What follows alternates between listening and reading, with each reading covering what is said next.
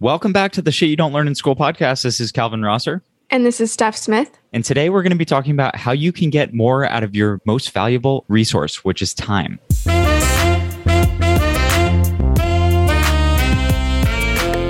So, Steph, we should probably kick it off with where we've been for the last four weeks or so. We did a 30 day podcast challenge and then we committed to publishing an episode every week. And then we didn't do it. So, where have you been? I think it's actually been more than four weeks. But yes, we totally dropped off the map with the podcast. And it's because we've been working on this course doing time right, which we're going to talk about in this episode. But I think one of the things we found in the course is that you can only focus on so many things at once. And with us going all in on the course, we just had no time to record this pod. Yeah, I think one of the really encouraging things, which I didn't expect, is I've at least gotten maybe five to 10 people reach out and be like, hey, where's the pod episode this week? So it was pretty encouraging to hear that at least some people are looking forward to it and were asking for it, which isn't true of everything I've done. Yeah, we both have worked with startups, and the most common thing that kind of tells you if you're going in the right direction is if you actually stop doing something and people ask where it's been or what happened to it. Which, like you said, I've written a newsletter in the past, I've done many things that I've dropped off the map with, and not all of them do people actually look out for. So I had the same thing where a couple people were like, Where's the pod? And I was like, You listen?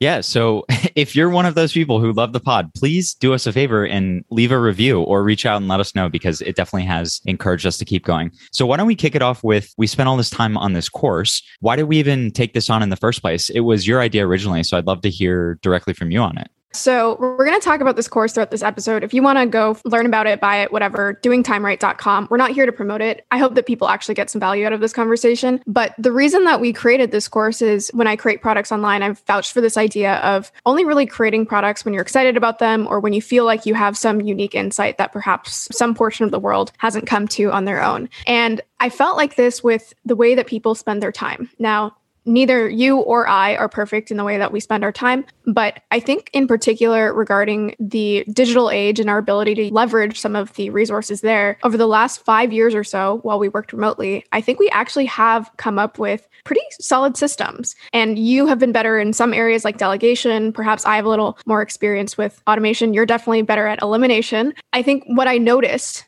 is that in working with some of my colleagues, not calling any out in particular, I just noticed that some of them weren't operating very effectively. It could have even been simple things like how they manage their calendar, meetings that were unnecessary, their tendency to stick with synchronous activities versus asynchronous. So none of this was rocket science, but I just noticed that a lot of people were operating inefficiently. And so I remember noticing some of these things and I just came to you and I was like, hey, I think people would find this useful. I think we actually have something to say here. And then that kind of just unraveled into the course and then it led to a big three week sprint of producing all the material and publishing it. And it's been a couple of weeks, I think, since we actually launched the course, and it's been going really well. I think over 600 people have bought it or so right now, and lots of good feedback so far. Hopefully, we can improve it in the future. But why don't we dive in? this is also a topic that I'm passionate about. I'm certainly not perfect with how I spend my time, but I am someone who always thinks if I'm 80 years old and I'm looking back, how do I make sure that I have as few regrets as possible? And that kind of starts with what you do every day, including defining what matters to you and then making sure that you're spending time on those things instead of the noise.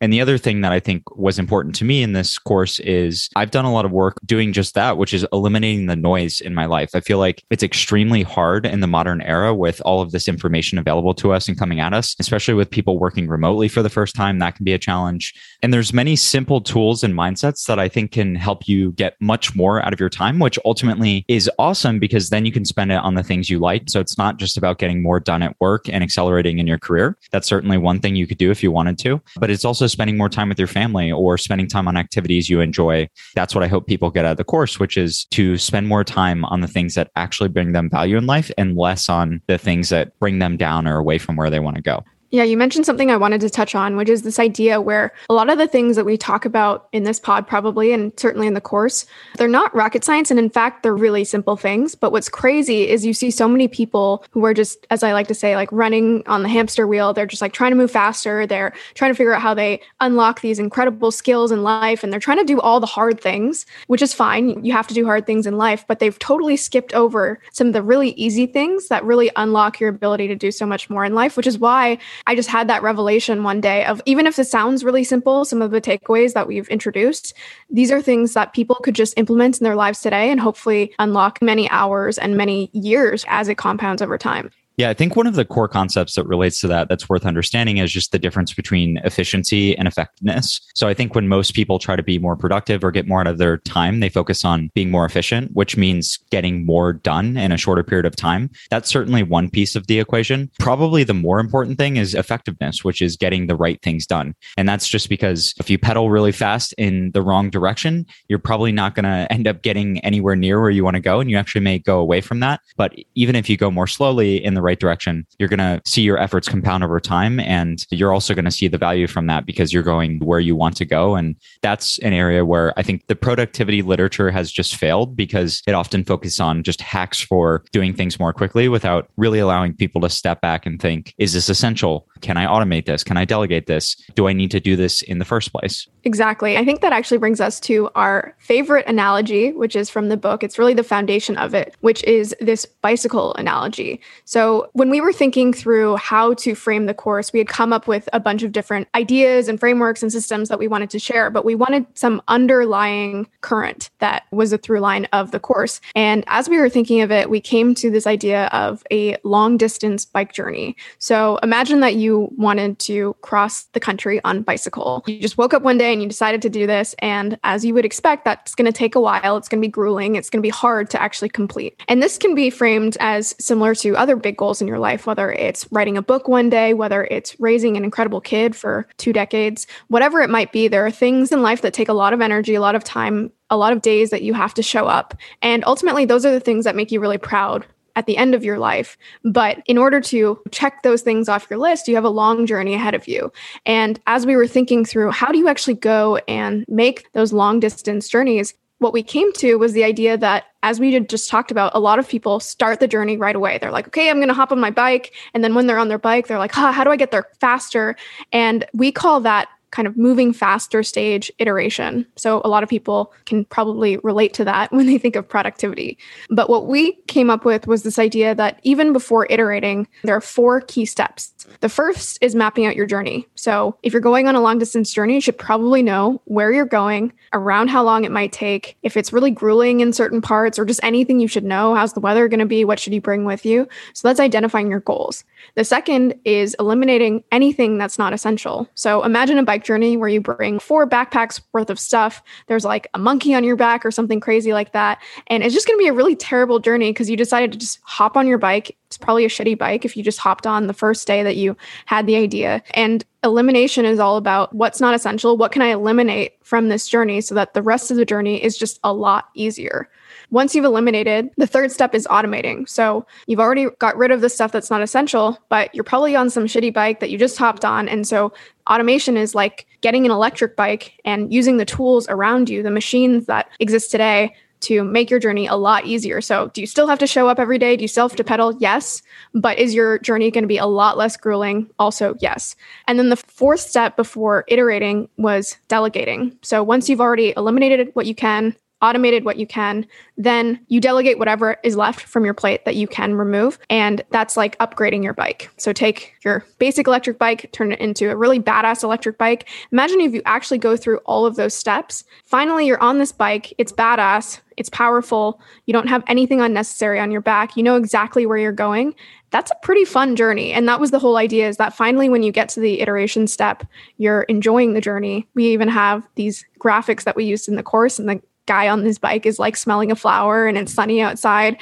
And I guess the final thing I'll say about that is just we really enjoyed coming up with this analogy because once we had come up with it, we just saw all these parallels. And I'll name two one of them is just the idea that if you think about a cross country journey, you're spending most of your time on your journey and not at the destination. And we think that's analogous to how, you know, you actually pursue goals in life, right? You're spending so much time working towards them that you should actually enjoy your time along the ride. And then the second thing I wanted to quickly mention was in the elimination stage, which I think is the most important, partially because I struggle with it the most, is just this idea that there's going to be a lot of things that distract you along your journey. And we think of those as like detours, right? So you might see if you're on a bike, like a petting zoo or like a really cool movie theater or something. And at the end of the day, every so often detours are fine. But if you're constantly detouring, you're never actually going to get to your destination. Yeah, on the concept of detours, I think one of the cool things, if you can set up your ecosystem in a way where you're spending time the ways that you want to, actually, the right way to do that is to create slack in your system so that if you do find some detour or something interesting, and that could just be, hey, you're at a dinner with a friend and you're not overscheduled, so you don't have to go to the next uh, appointment or whatever, and you can actually spend more time there if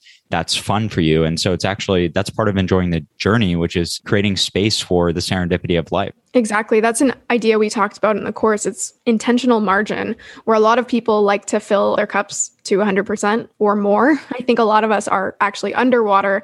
And one of the things that we encourage is to design intentional margin into your life, which can be really hard because you always feel like you're missing out on things if you're not using your all at all times. But as you mentioned, I think some of the people that we mentioned in the course, like Nassim Taleb, Einstein, Mozart, they all had designed this really intentional margin into their lives and they actually spent a lot of their time relaxing so that ideas could come to them and that they could actually focus on the things that mattered. Yeah, I love that. The idea is just like success is defined by how much free time you have or by how much time you spend on the things that you enjoy. And of course, we all just have to do things that we don't want. You can't eliminate that from life completely, but if you can systematically take away the things that are bringing you down or change your direction so that every day you're at least enjoying things 10% more. One of the concepts we talk about is progress is motivating. Sure, you could set up a system where you wake up at 4:30 every day and you exercise and you meditate and you have this really strict regimen, but if you don't enjoy that, ultimately you're not going to stick with it. And so it's really about finding things that move you in the direction you want to go that you really enjoy, because then naturally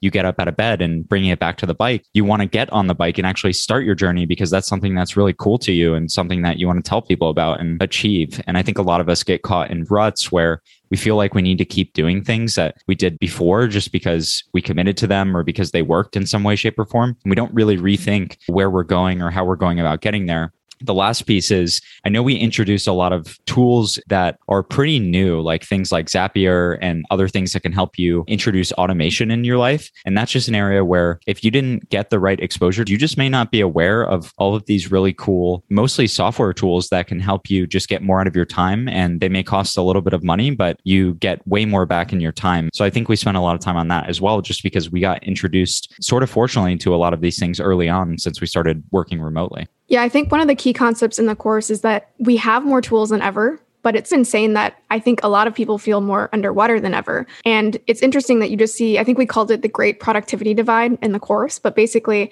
there are people who have figured out how to use the machine for the better, right? Machine meaning tools like Zapier or whatever technology we now have access to. And their ability to use these machines for the better compounds for the better. But the people who basically succumb to the machines, tools only do what you tell them to do. If you don't design systems so that you're using the tools for the better, that'll just compound in the wrong direction. I wanted to call out one thing that you mentioned, which is this idea that you need to continue showing up, especially if you have a tough journey ahead. I gave a couple presentations about this bike analogy recently. And the first question that we always ask is, what do you think the number one thing is that's preventing you from reaching your goals? And we always get some assortment of answers FOMO or shiny object syndrome or context switching or there's a whole slew of things that people respond with, but all of them can be distilled back to our own psychology, our ability to manage our own brain, right? This bike analogy is similar in that the bike is not going to break down on you. It might get a flat tire or something, you fix it, but at the end of the day, the bike will always show up. The person or thing that won't always show up is yourself. So I think that's really the core of being productive and achieving your goals is figuring out how to use your own psychology for the better.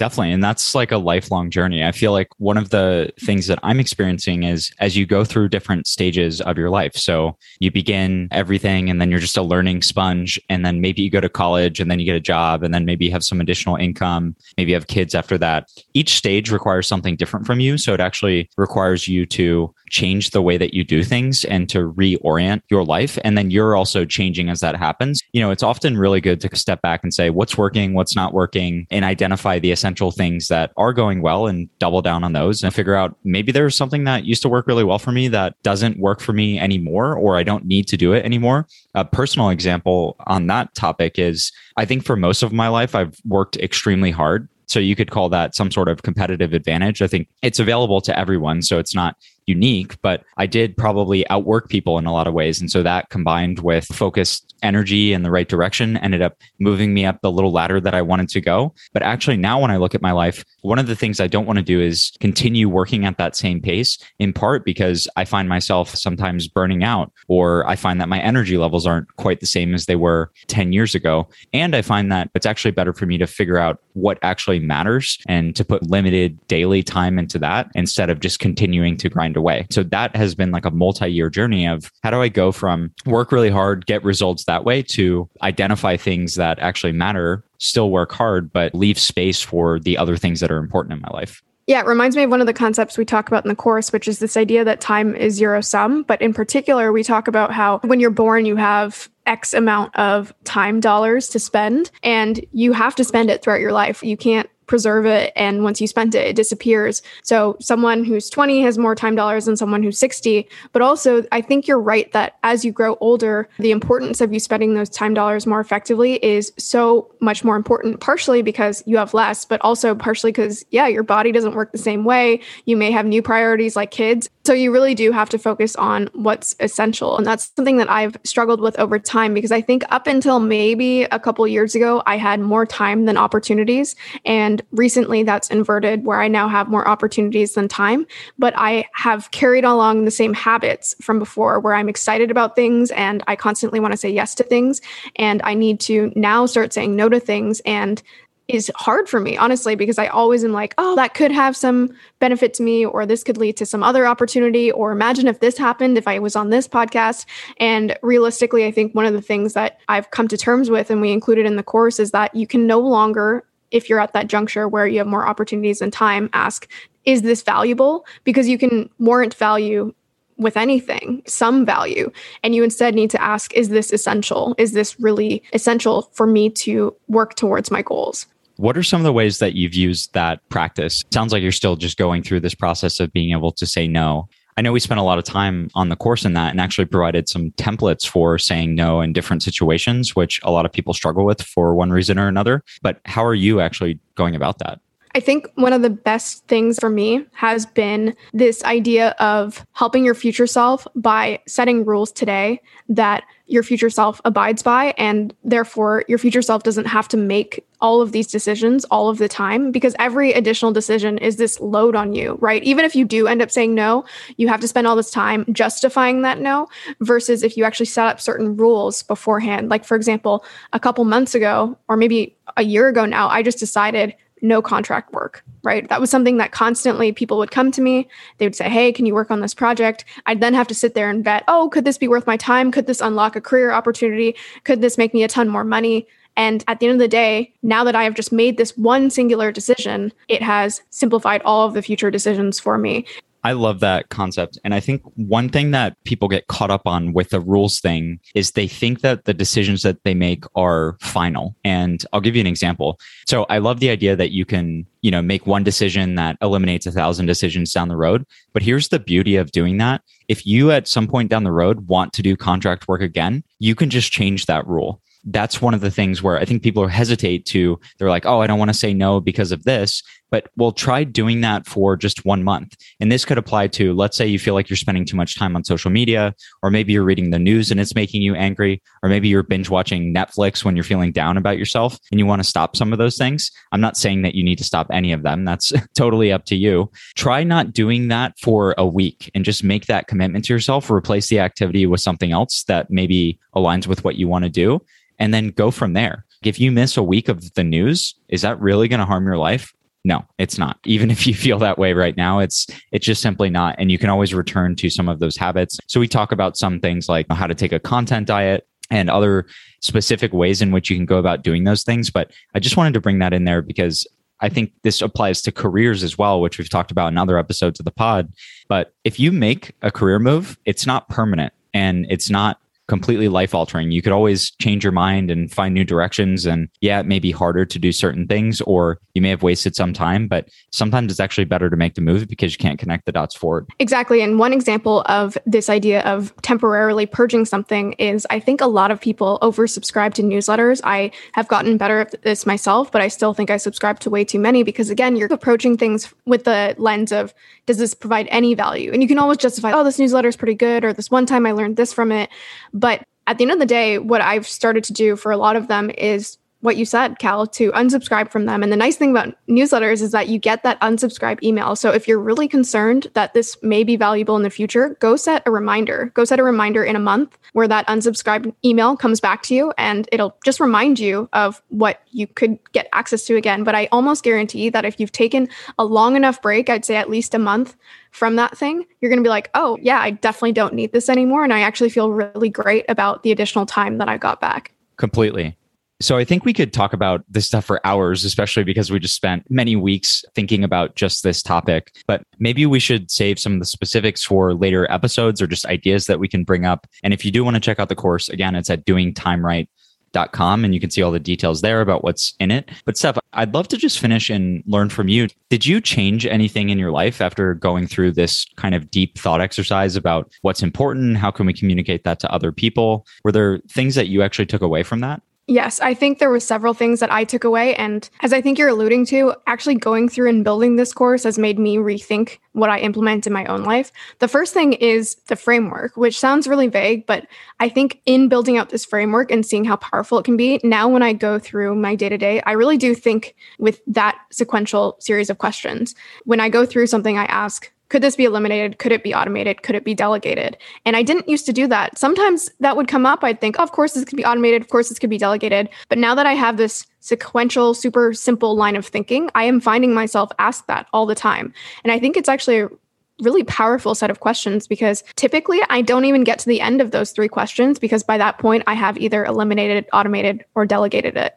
So I think that's been really powerful. I also think that one of the things we talk about in the automate section is that automation and delegation really don't need to be binary, meaning you don't need to automate an entire workflow and you don't need to delegate an entire workflow, but you can find parts of workflows that you can automate. And so that's what I've been doing as well is documenting critical paths for anything that I repeat, and then finding what sections I can outsource in automation or delegation. That's been really helpful.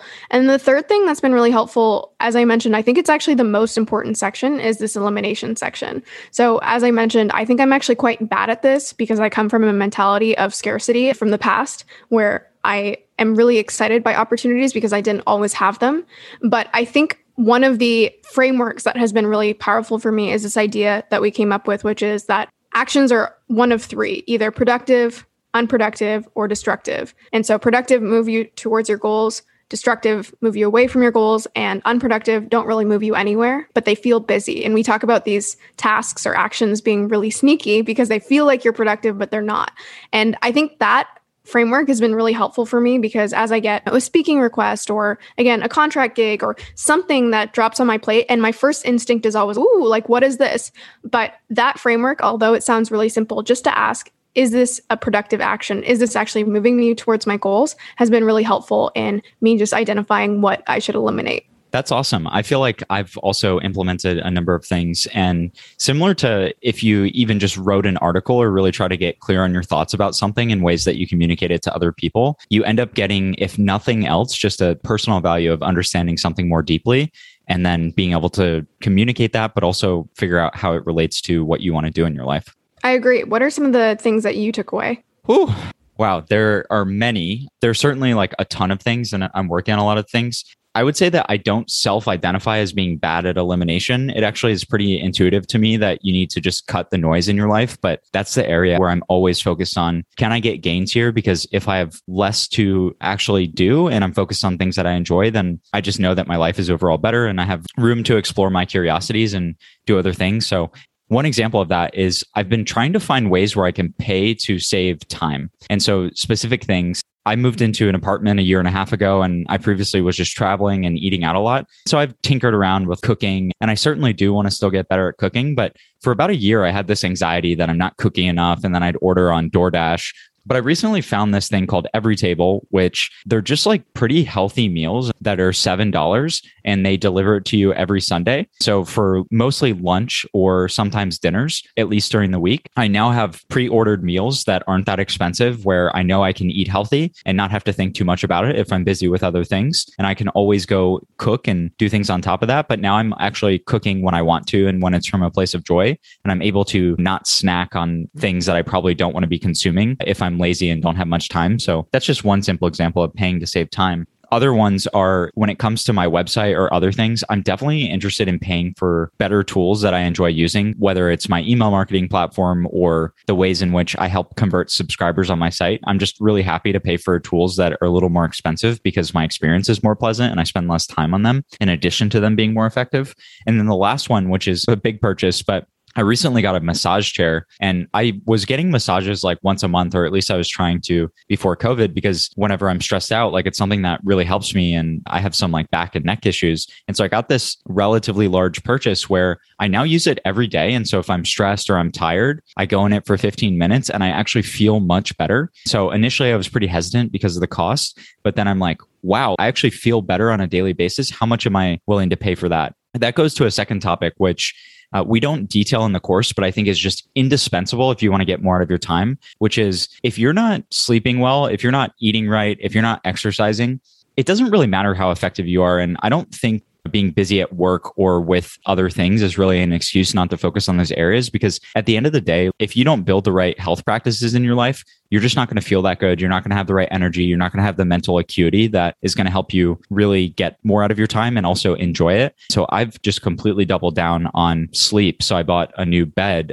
I'm tracking my sleep. I'm drinking less. I'm exercising much more. So I'm doing a lot of surfing, yoga. I joined a gym, all these like basic things and I'm very committed to that. And honestly, I probably feel 20% better every day just from that. And again, we didn't detail that from the course, but the course inspired me to really continue focusing there because it's an area where I felt like I had pretty low energy for a couple of years. And that was taking me away from being able to do what I wanted to or to enjoy what I was doing. And so I wanted to revamp that while I still can because these practices just compound across your life. And I've tried to do it in sustainable ways. And that's been an awesome improvement the last thing I've done is try to use automation and delegation to free up time, but also to manage my psychology better. So I was previously working with a virtual assistant in 2018 and I stopped doing that. And now I'm doing that again for some of the tasks that I can outsource that I probably don't need to be doing. And so that has actually freed up some time from things that I don't enjoy that much.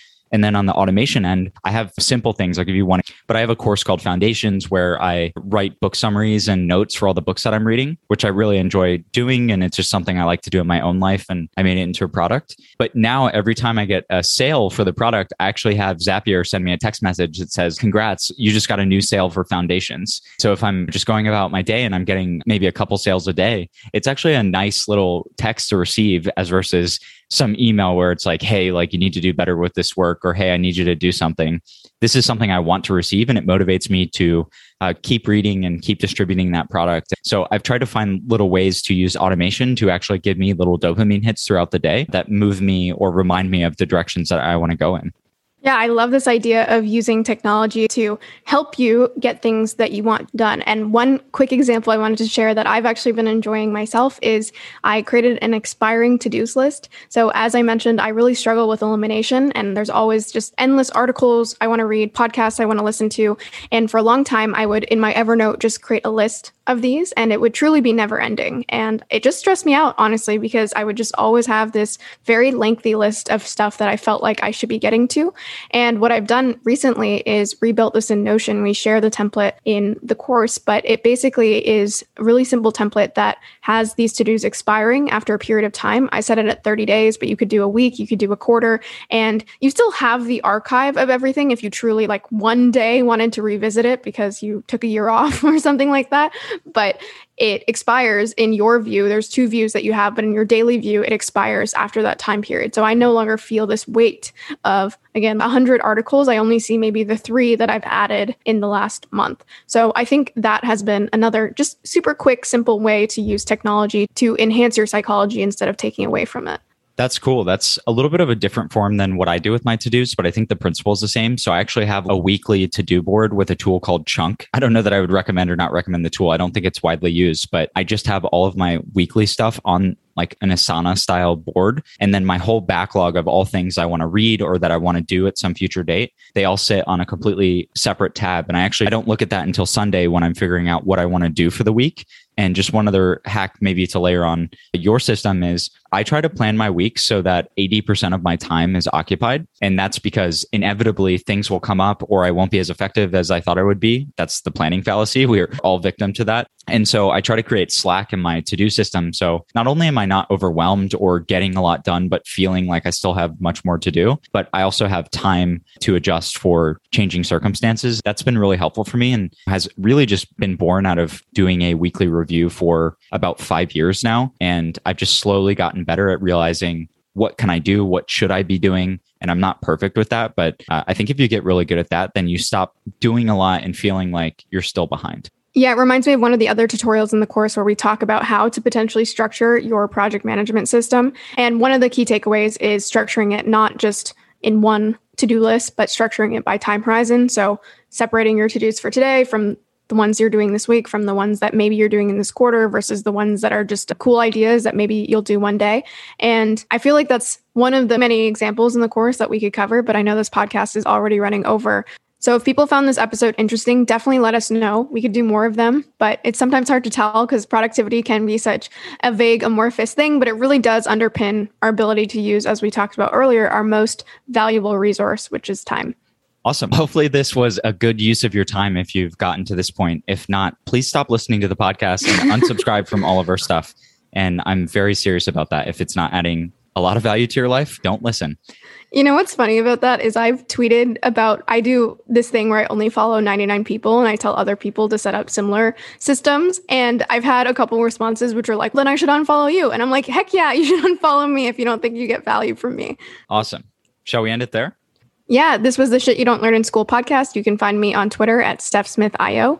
And you can find me on Twitter at Calvin underscore Rosser. And you can check out the course again at doingtimeright.com. If you have any feedback or things that you'd love to have us add or ideas that you find particularly interesting, just let us know because we're thinking of this as, you know, really a living, breathing resource that we can improve over time. So it's always good to know what people struggle with and see if there's some ways in which we can actually help based on what we've learned. All right. Until next time. And next time will not be too long because we're back.